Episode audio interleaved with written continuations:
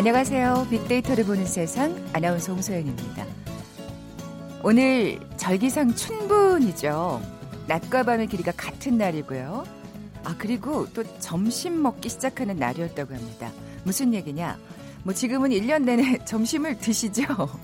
사실 근데 우리가 점심을 먹게 된 건 고려 시대부터였다 그래요. 왕실이나 부자들을 제외한 백성들은 보통 아침, 저녁 두 끼가 고작이었고요. 춘분부터 추분까지만 세 끼를 먹었다고 합니다. 일하지 않는 겨울엔 두 끼로 만족할 수밖에 없었던 건데요. 뭐 점심을 먹으면서 새롭게 농사를 시작하자 이런 의미도 담겨 있겠죠. 물론 지금은 모두 농사를 짓는 시대는 아닙니다만 음, 춘분 즈음에서 주변을 한번 점검해 보면 어떨까 싶나요. 아, 벌써 올해도 4분의 1 가까이 지나가고 있는데 목표는 잘 실천하고 있는지 심기일전하면 좋을 것 같고요. 또 본격적으로 1년 농사를 시작하는 춘분에는 몸을 챙기는 일도 시작했다고 하니까 뭐 따끈한 달래 된장국, 상큼한 봄나물로 이 비 내리는 봄날 건강도 챙겨보시면 어떨까요? 자, 오늘 빅데이터를 보는 세상 앞서 삼시세끼 얘기를 했습니다만 요즘 다이어트 때문에 하루 한 끼, 두 끼 드시는 분들 계시죠. 특히 최근엔 이 간헐적 다이어트에 관한 관심이 높은데요. 어떤 반응들이 있는지 Big to the Future 시간에 어, 분석해 볼 거고요. 이어지는 빅데이터 크로스 성공지도 시간엔 한 주간 화제가 된 IT 이슈 점검해 봅니다. 자, 먼저 빅퀴즈 풀고 갈까요? 춘분에는요, 이걸 보, 먹는 풍습이 있었다고 합니다. 집집마다 이걸 볶아 먹었는데요. 볶은 이것을 먹으면 새와 쥐가 사라져서 곡식을 축내는 일이 없다고 믿었습니다. 골밀도 증강, 유방암 발병률 감소, 혈관 보호 효과가 있는 이것은 20세기 들어 세계 최고의 신데렐라 작물로 부상했고요.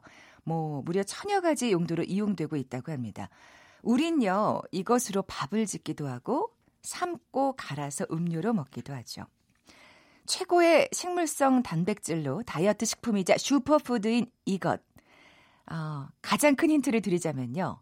지금 KBS 라디오를 이것으로 들으시는 분들 계시죠? 무엇일까요? 보기 드립니다. 1번 깨, 2번 콩, 3번 오징어, 4번 삼겹살. 오늘 당첨되신 두 분께 커피와 도넛 모바일 쿠폰 드립니다. 정답 아시는 분들 휴대전화 문자 메시지 지역번호 없이 샵 9730, 샵 9730입니다. 짧은 글은 50원, 긴 글은 100원의 정보 이용료가 부과됩니다.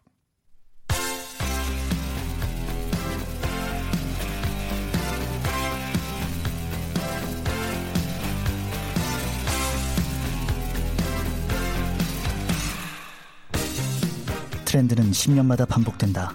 KBS 1라디오 빅데이터로 보는 세상. Big to the Future. 최신 핫 트렌드와 복고 문화를 두루 살펴보는 시간이죠. Big to the Future.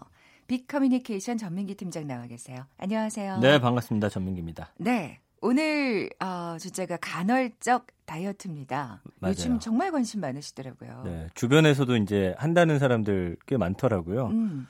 그러니까 2013년에 사실은 국내에 처음 소개가 됐고 그때도 화제가 됐었어요. 마, 근데 맞아요. 그때 당시에는 이게 과연 효과가 있냐, 음. 건강이 안 좋은 거 아니냐 막 이야기들 많았는데 음. 얼마 전에 또 다시 이게 다큐멘터리 비슷하게 이제 네. 나오면서 네, 네. 많은 사람들이 하고 있고 또 연예인들도 한다라는 소문 나면서 우리나라에서는 하여튼 연예인이 뭐 한다 하면은 일단은 보증 수표처럼 그런 이야기가 있거든요. 그래서 어 지난 주말에 보니까 이제 요즘에 가수 홍진영 씨 자매 굉장히 인기인데 또 두 사람이 도전하는 것까지 전파를 아, 타면서 네, 또 인기가 많았고 그러다 보니까 요즘에 최신 트렌드 어디 가면 볼 수 있냐면 맘카페예요. 아. 네, 맘카페 가 보시면은 진짜 온갖 정보들 넘쳐나고 또 엄마들이 굉장히 이 세세하고 그 정보들이 정말 깨알 정보들이 상당히 많고 음. 정확도도 높거든요. 네네. 거기에 이제 체험담하고 방법 묻는 글들이 계속해서 올라오고 있고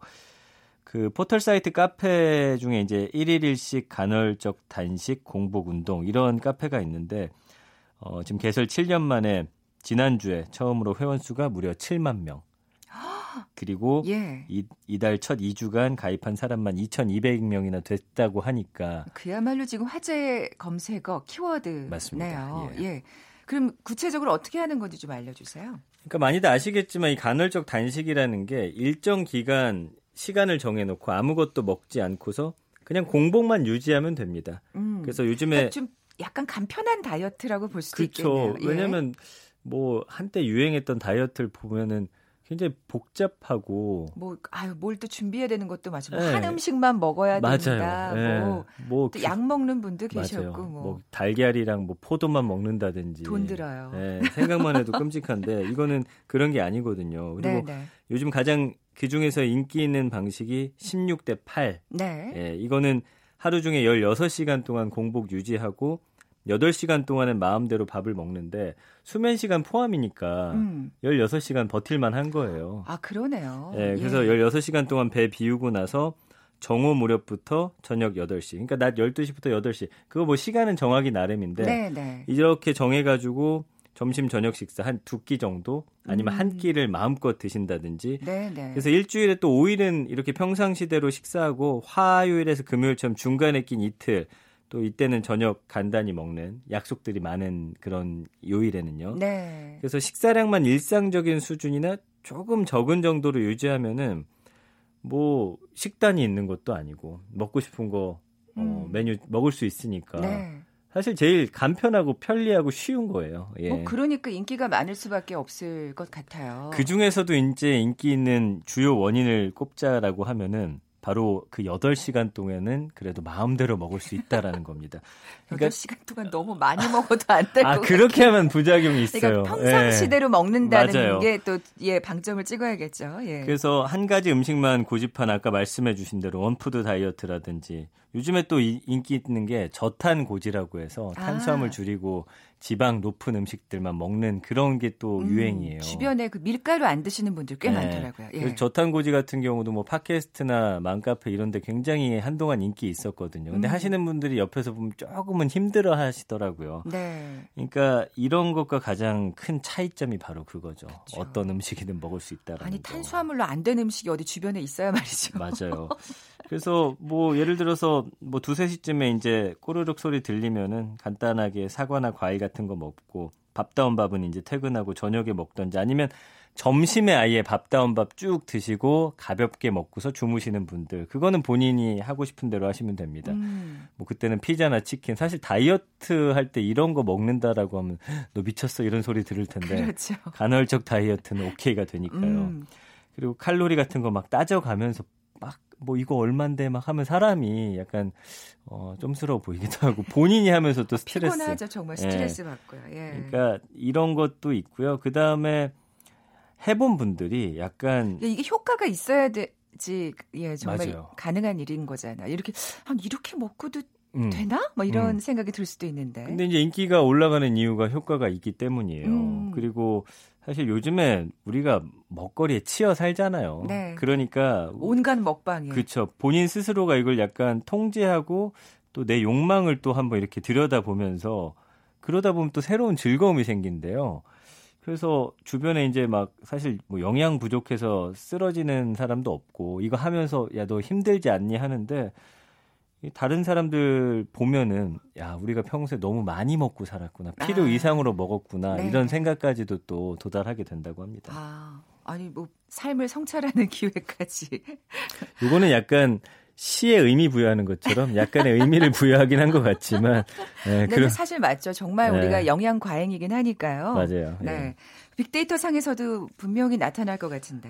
예. 근데 이게 언급량 자체가 생각처럼 그렇게 우리 피부로 느끼긴 하는데 이걸 막 글들로 많이 표현하진 않더라고요. 그래서 음. 다이어트 언급량은 사실 1년에 970만 건이에요. 다이어트라는 단어가 아, 인터넷 세상에서 네네. 이렇게 많이 언급이 되는데 아직까지 다이어트 상위 연관에는 없어요. 간헐적 아, 다이어트가. 이제 다시 음, 그 뭔가 붐이 일고 있죠. 붐이 일기 네. 시작해서. 그 지난 1년 동안 한 4만여 건 정도 언급이 되는데 근데 이 연관어를 보면은 하고 싶어 하고 시작했구나 이런 사람들이 많다라는 걸 알 수가 있어요. 아. 왜냐하면 식단이라든지 노하우, 초보, 어, 뭐 멘토, 효과, 성공담 이제 궁금한 거죠. 아 진짜 이게 어떤가라고 음, 하면서 이제 슬며시 발 한번 담궈 보려는 분들이 네네. 많다라고 보시면 되고요.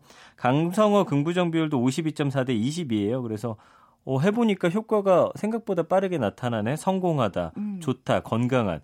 이 단어가 아마 핵심일 것 같아요. 쉽다, 아, 어, 희망, 네네. 그리고 맛있다. 다이어트 하면서 맛있다라는 말 하기가 쉽지 않은데. 그렇죠. 또 이게 참았다 먹으니까 음식 그 맛을 더 잘 느낄 수 있다라는 아, 분들이 있어요. 또 예. 음미하면서 먹는. 그렇죠. 그리고 뭐 부정 감성어는 좀 이상하다, 힘들다, 어, 어렵다, 실패하다, 망하다.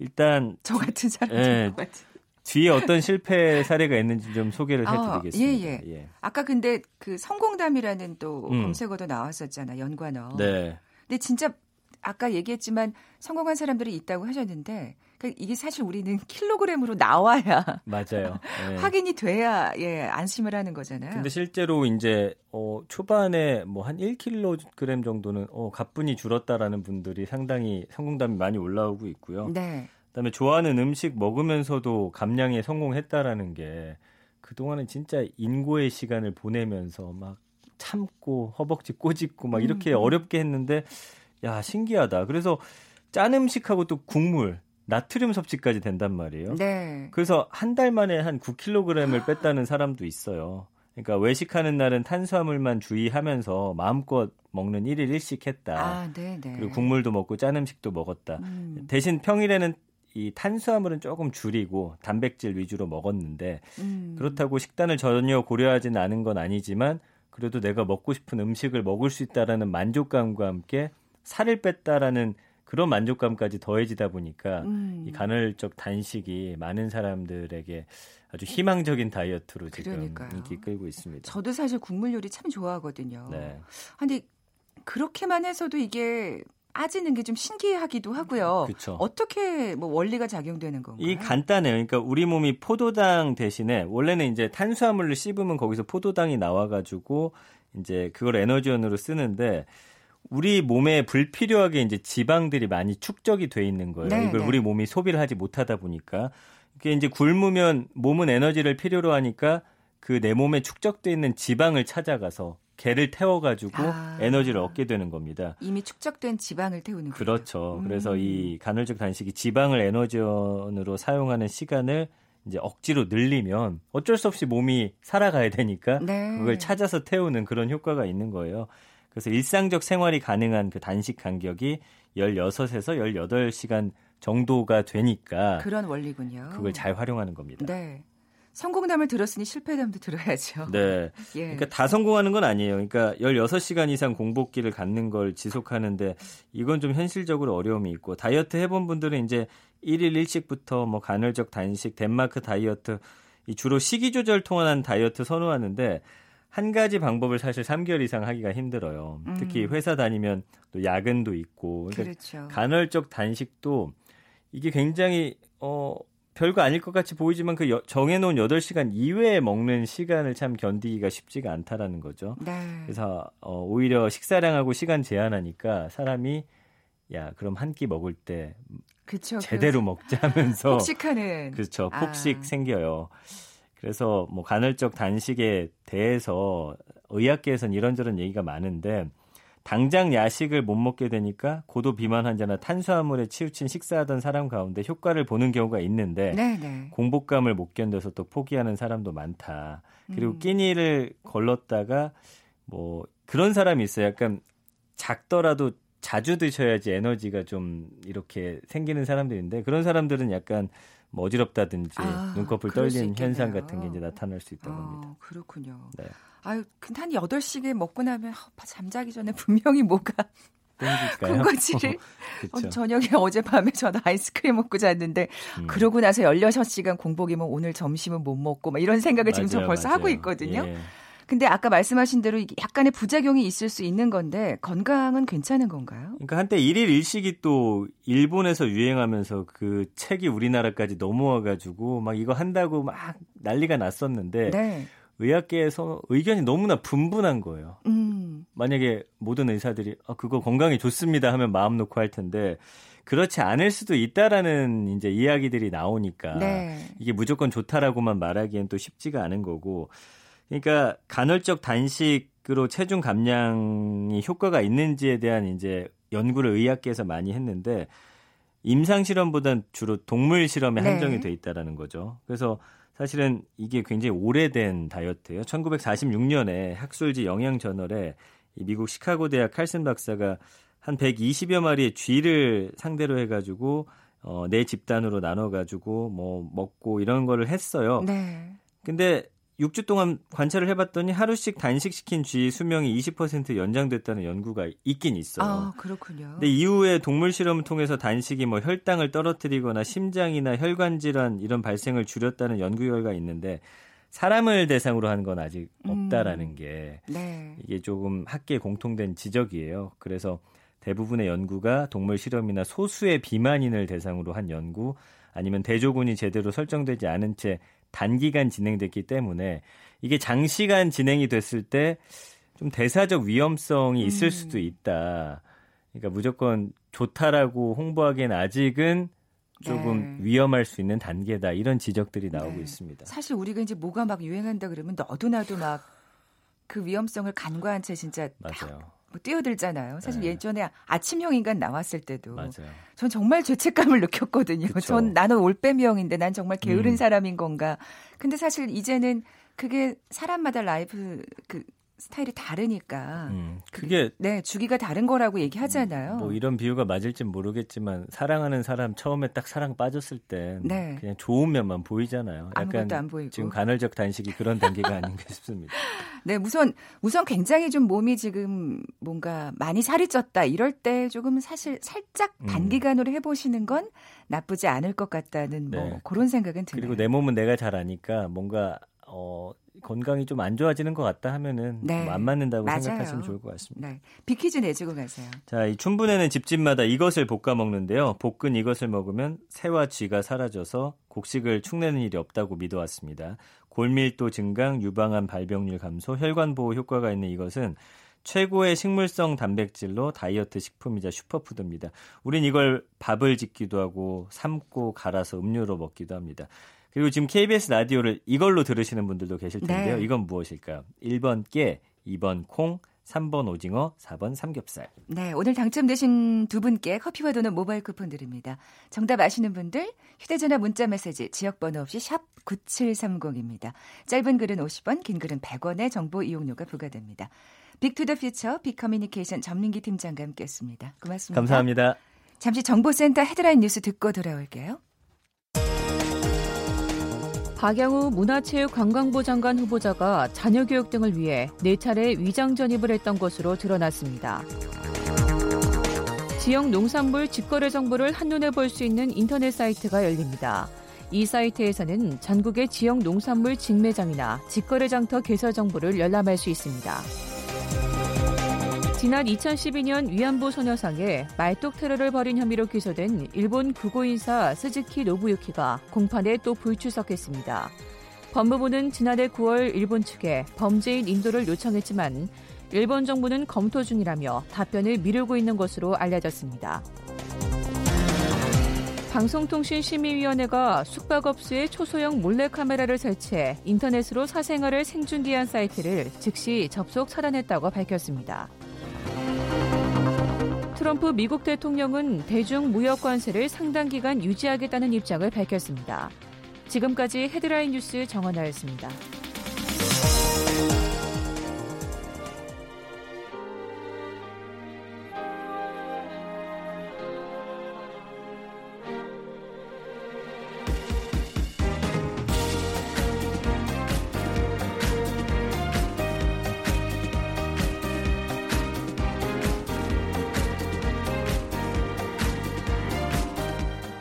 박희준의 성공지도 시작하겠습니다. 저는 연세대학교 산업공학과 교수 박희준입니다. 4차 산업혁명이 본격적으로 빅데이터로 본 세상과 KBS 일라디오 박희준의 성공지도가 만났다. 미래를 읽는 힘을 키우는 시간. 빅데이터 크로스 성공지도.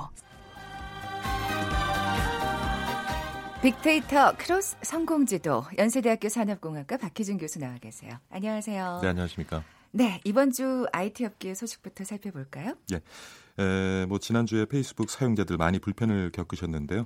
어, 14시간 동안 접속 장애가 음. 되는 그런 사고가 일어났었고요. 그래서 뭐 SNS 이용자들이 많이 혼란을 겪었을 겁니다. 하지만 무엇보다도 이제 그 페이스북 주 수익원이 광고거든요. 네. 그래서 광고주들이 많은 이제 경제적 피해를 입기도 음. 했고요. 음.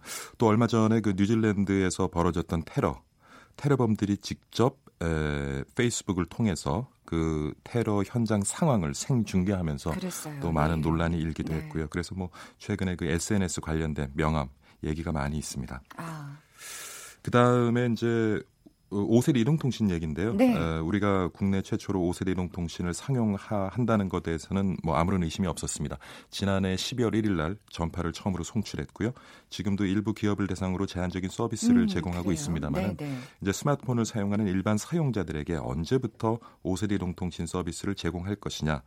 뭐 지금 4월 초로 예정이 되어 있습니다만은 조금 이제 늦춰지는 기미가 있고요. 네네. 네. 근데 사실 미국 같은 경우는 내전에 정북망 서비스를 통해서 5세 대 동 통신을 상용화하겠다라는 계획을 가지고 있었는데 갑자기 앞당겼어요. 맞아요. 이거 들었어요. 예, 그래서 지금 뭐 5세대 이동통신 최초 상용화라는 그런 이슈를 두고 한국과 미국이 지금 경쟁을 아. 하고 있는 그런 상황이 있고요. 에, 마지막으로는 좀 좋은 소식일 수도 있고 나쁜 소식일 수도 있는데요. 넥슨에 이어서 넷마블 지금 포괄 임금제라는 것을 이제 폐기, 폐지하겠다라고 회사 방침을 정했습니다. 네. 그러니까 뭐 포괄 임금제라고 하면은 어떤 그 근무 시간 의 잔업에 대해서 따로 임금 책정을 하지 않는 것이죠. 그래서 그 게임 업계 종사하시는 특히 코딩하시는 분들 지금까지 굉장히 에, 많은 어려움을 겪기도 했는데 네. 앞으로는 이제 포괄 임금제가 폐지가 되면서 게임 업계에 종사하고 계시는 코딩하시는 분들 근무 환경이 좀 개선될 거는 같고요. 음. 근데 뭐 넥슨이나 맨, 넷마블 같은 이런 대형 게임 업체들은 큰 문제가 없겠습니다만은 좀 영세한 중소 게임 업체 같은 경우에는 아무래도 앞으로 이제 임금 관련된 그렇죠. 비용이 예, 많이 비용이 발생하기 때문에 조금 에, 문제가 있을 것 같은데 어쨌든 간에 지금 국내 우수한 그 코딩 인력들이 게임 산업에 많이 지금 참여를 하고 있고요. 근데 그동안 국내 게임 시장의 근무 환경이 좀 열악했기 때문에 우수 인력이 최근에 중국, 미국 등 해외로 많이 유출되고 아, 있었거든요. 그랬군요. 그래서 그러한 인력들을 조금 붙잡는데도 좀 도움이 되지 않을까 하는 생각을 해봅니다. 네. 자, 그러면 오늘은 어떤 이슈를 중점적으로 다뤄볼까요? 예, 앞서 말씀드렸던 그 5세대 이동통신 상용화 얘기인데요. 네. 어, 앞서 말씀드린 것처럼 4월 초에 일반 사용자들을 대상으로 해서 국내에서 5세대 이동통신 서비스를 상용화하겠다라는 계획을 가지고 있었습니다. 음. 근데 물론 이제 전제 조건이 있겠죠. 5세대 이동통신을 상용화하기 위해서는 통신망이 일단은 제대로 구축이 네네. 돼야 될 거고요. 그다음 관련된 서비스가 개발되어져서 그에 또 걸맞는 요금제가 또 만들어져야 될 것이고 그다음에 무엇보다도 5세대 이동통신 환경에서 관련 서비스를 사용할 수 있는 단말기가 출시가 돼야 될 겁니다. 그렇죠. 네, 여러분들에게 말씀드리면 아 내가 지금 가지고 있는 4세대 이동통신 에, 단말기를 가지고 5세대 이동통신 환경하에서 새로운 서비스를 사용할 수 있을까? 대답은 아닙니다. 네네. 네. 그래서 5세대 이동통신 환경에서 새로운 서비스를 접하기 위해서는 또 새로운 단말기를 구입을 해야 되는 거죠. 그렇군요. 예, 근데 문제는 돈이 드는 예.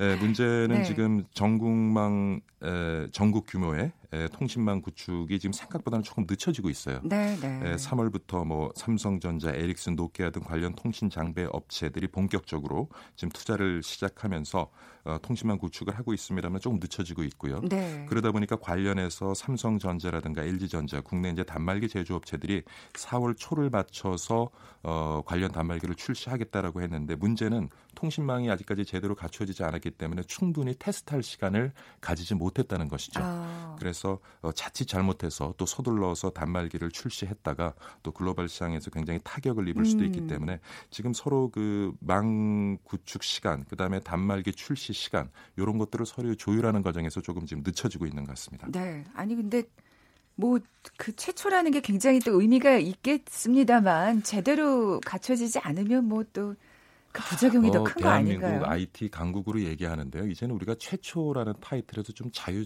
아, 자유로워질 수 있는 그런 자신감을 그러니까요. 좀 가졌으면 네, 좋겠어요. 네, 네, 네. 물론 이제 세계 최초로 상용화하게 되면요 관련 기술 표준을 선점할 수 있는 이점도 있습니다. 음. 그런데 4세대 이동통신이 처음에 시장을 열어갔을 때 상용화를 처음 했던 것은 유럽 국가들이었어요. 아, 그런데 네네. 네. 제대로 시장을 만들어내지 못했죠. 음. 처음에 어떤 불안전한 기술을 가지고 통신망을 구축하다 보니까 통신망에도 문제가 생겼었고요. 그리고 중요한 것은 아까 말씀하셨지만 야 비싼 요금 내고 단말기 새로 사서 어쩔 건데 그러니까 충분히 어떤 그렇죠. 소비자들이 효익을 누릴 수 있는 그런 서비스가 개발이 되어져야 되는데 그 음. 부분도 아직 취약하고요. 예를 들면은 지금 유럽의 독일 같은 경우에는 아직 관련 주파수 할당도 하지 않았어요. 아. 올 하반기에 이제 주파수 대역을 할당을 하고요. 이동통신사들에게. 그래서 준비를 해서 올해 말쯤에 이제 기업을 대상으로 하는 일부 서비스들을 선보이고 우리 같은 일반 사용자들을 대상으로 해서는 2022년이 돼야 서비스를 그렇군요. 시작한다고 하는데 네. 우리는 지금 너무 서두른 느낌도 있고요. 그러네요. 근데 문제는 그 트럼프 대통령이 또 그 사업가잖아요. 네. 얼마 전에 사실은 국내에서 이렇게 최초라는 타이틀을 놓고 이 통사들이 투자를 할 수 있도록 유도한 것도 정부지만은 미국 시장에 또 경쟁에 불을 붙인 것이 트럼프 대통령입니다. 그래서 이게 미국이 앞당겨졌군요. 예, 그러면서 아. 미국 이통사들인데 앞당겨지게 됐고요. 네. 근데 문제는 참 재밌는 것이 이게 최초를 뭘로 볼 것이냐. 미국에서 지금 상용화하겠다고 하는데 사실 미국도 전국망 서비스는 불가능하고요. 아. 일부 몇 개 주에서 이제 상용화를 하겠다는 것이고요. 네, 네. 그리고 그런 환경에서 사용되어지는 단말기도 지금 모토로라 단말기를 일단 사용하겠다는 건데 삼성전자나 LG전자처럼 5세대 이동 통신 환경하에서만 사용할 수 있는 스마트폰을 활용하는 것은 아니고요. 기존의 4세대 이동 통신에서 활용되어지던 모토로라 단말기에 외장형 모듈을 부착해가지고 사용을 하는 거예요. 아이고 복잡하네요.